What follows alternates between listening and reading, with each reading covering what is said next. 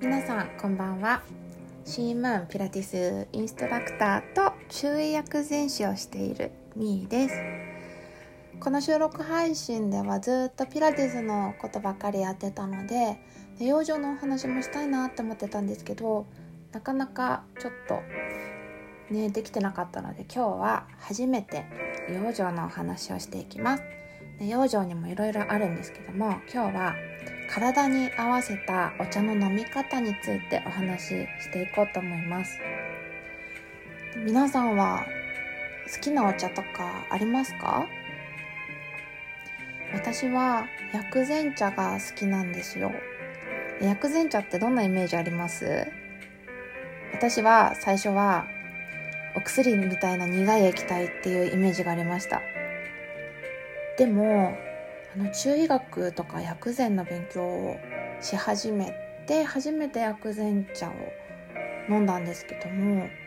なんかすごく美味しいんですよ。しかも女性は特に心ときめくお茶が多くって私が一番好きなのは花茶お花の花茶。もう最高。お茶の中にドライフラワー入れるんですよ。もうすっごい綺麗だし香りもいいし意外と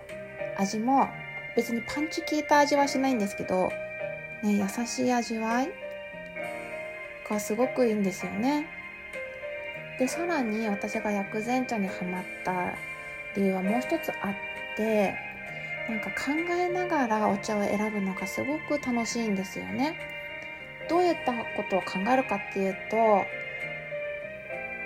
あの今日は寒いから体を温めるお茶を飲もうとか目が疲れたから目にいいお茶を飲もうとかその日の体調とか季節とかに合わせたお茶を自分で考えて選ぶっていう考えるっていう工程がすごく楽しくって飽きが来ないっていうのでハマりましたね。今までは好きなお茶をなんとなく飲んでたり、まあ、とりあえず喉乾いたから家にあるのは別に飲めればいいやって感じだったんですけどうん。なんかそれもそれで好きなんですけどプラスしてなんか、うん、楽しみを見つけたかな。で今はその好きが高じて漢方茶薬膳茶のネット販売もしてるんですけどねお茶って飲むタイミングとかこういう時に飲むといいんだよっていうのを知るとレパートリーも増えて日々のちょっとティータイムが楽しくなると思うので今日はよく日本で飲まれているであろうお茶を8つお話しして飲むタイミングとか性質とかをお伝えしていこうかなって思ってます。早速お話ししていくと1つ目は緑茶。緑茶はどこの家庭でもありますよね。あとお寿司屋さんとかでもよく出てきません？私たちの生活にすごく浸透しているなって思うお茶私も大好きなんですけどこの緑茶は良性といって涼しい性質を持ちます。これは体の余計な熱を冷ますっていう性質なので暑い日とか暑がりさんとかあとはイライラしてる時とかって体にねなんか熱くなったりしませんか？中学でもそういう時は体の中に熱がこもっているって考えるんですけどそういった時に飲むといいと言われてるお茶です。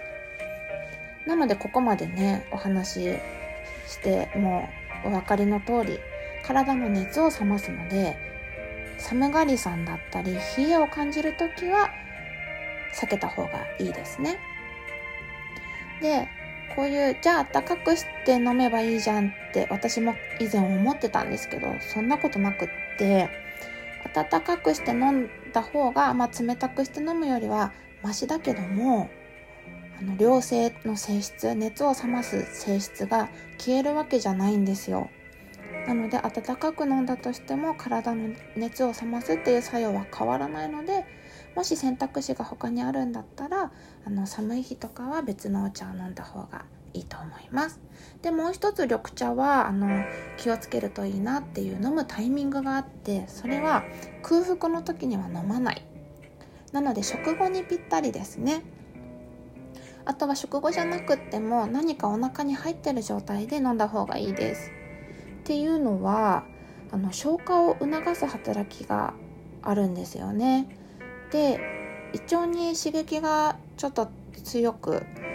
なるっていう性質があるので空腹の時に飲んじゃうと胸焼けしちゃったりとかちょっと気持ち悪くなっちゃったりっていうことがあるのでちょっと飲むタイミングだけ気をつけてください。で次プアール茶。プアール茶はダイエットティーとしても人気の黒茶っていう分類に入るお茶ですね。これの性質は温性。体を温める性質を持ちます。なのであの冷え性の方とかこの寒い冬の季節とかにぴったりなお茶ですね。でダイエットティーとして脂肪分解作用もあるのでダイエットしてる時食べ過ぎ飲み過ぎた時によく飲まれるお茶です。中国ではなんか脂っこいものを食べ過ぎたりした日とか脂っこいもの食べた日とかによく飲むんですって。ね。プアル茶はねそれで運動と組み合わせることであの体のシェイプアップサイズダウンだったりだとか BMI とか体脂肪率とかにね嬉しい変化が出るっていう実験結果もあるぐらいなのでもしあのダイエットとかボディメイクされてる方なんかはあの日々の水分補給をプーアル茶にしてみるといいんじゃないかなって思います。次ウーロン茶。ウーロン茶は1980年代に日本に入ってきました。ね缶入りのウーロン茶が発売され始めたのがその時期なんですって。それからね日本で広く普及するようになったそうです。でウーロン茶の性質は平成。平らな性質って書いて温泉にも良性にも偏らないので寒がりさんも暑がりさんも気にせず飲めるっていうところが魅力のポイントです。うん。で作用としてはあの消化を促したりむくみの改善だったり、ね、水分代謝を良くするので食べ過ぎた時にお腹が張ってるなっていう時とかむくみをむくみを感じる時にぴったりです。うん、次麦茶。夏って感じですよね麦茶って。でそのイメージ通り麦茶は良性体の熱を冷ます働きがあります。なので夏の初期あたりとかにぴったり。でノンカフェインだから、えっと、お子さんとか妊娠中の方とかお年寄りの方まで幅広く安心して飲めるお茶でもありますね。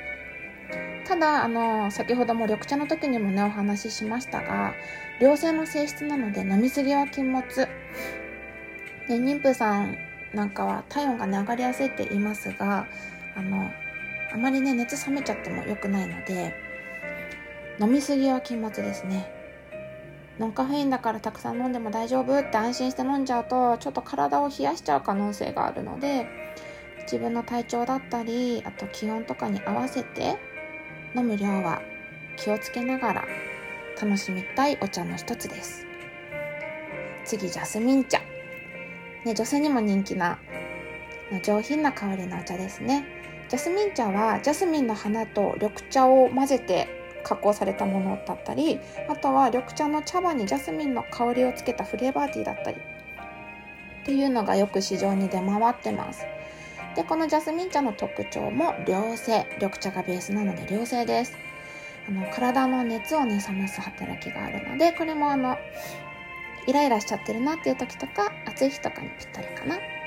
あとはあの薬膳では香りっていうのは体の巡りを良くするっていう風に考えられているんですね。なのでジャスミン茶のこの良い香りは、えっと、この香りを楽しむことで体の中の巡りが良くなって沈んだ気持ちとかイライラが少しすっきりしたりする。っていう働きを持ちます。うん。また胃の不快感がある時とかにもねいいお茶です。でさらにあの目と頭の働きをジャスミンティーって助けるんですって。なのでシャキッとしたい時とか集中力高めたい時にもぴったりなお茶です、次ルイボスティールイボスティーは女性に人気ですね。ちょっと酸味があってフルーティーな感じ私も大好きなんですけどもノンカフェインなルイボスティー。実はこのルイボスティーは寒性寒い性質を持ちます。なので良性よりもさらにね体を冷やす作用が強いのでお子様が飲む時とかはホットにして少量が無難ですね。でまあご妊娠中だったり体を冷やしたくないという人も飲み過ぎには気をつけましょう。うん、でまあ最初にもお伝えした通りまあホットにしたからといって体のを寒くする性質が消えるわけではないんですけども冷たくして飲むよりは作用がマシかなっていう感じでお子様にはホットで少量でっていう風にお話ししてます。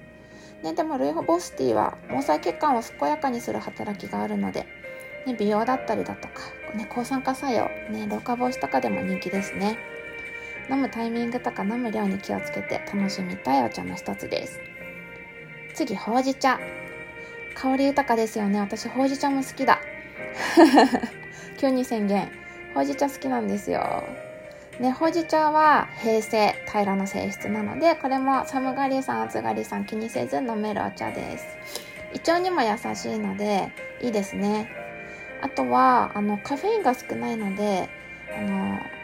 お休み前のお茶としてもいいですねうんそう私はこのほうじ茶は胃腸に優しいっていうことがすごく好き香りもいいしうんあとは最後、紅茶。紅茶は、えっと、いろいろありますね。温性。で、体を温める性質があるので、紅茶は寒い日にもぴったり。そしてさらにリラックス作用もあるので、ほっと一息。そんな時にぴったりなお茶の一つです。てな感じで、お茶の種類8つ紹介しました。ね、なんか水分補給取る時とかお茶飲む時のねあの選択肢の一つとして参考にしていただけると嬉しいですでは今日はこんな感じで終わりにしていきますありがとうございました。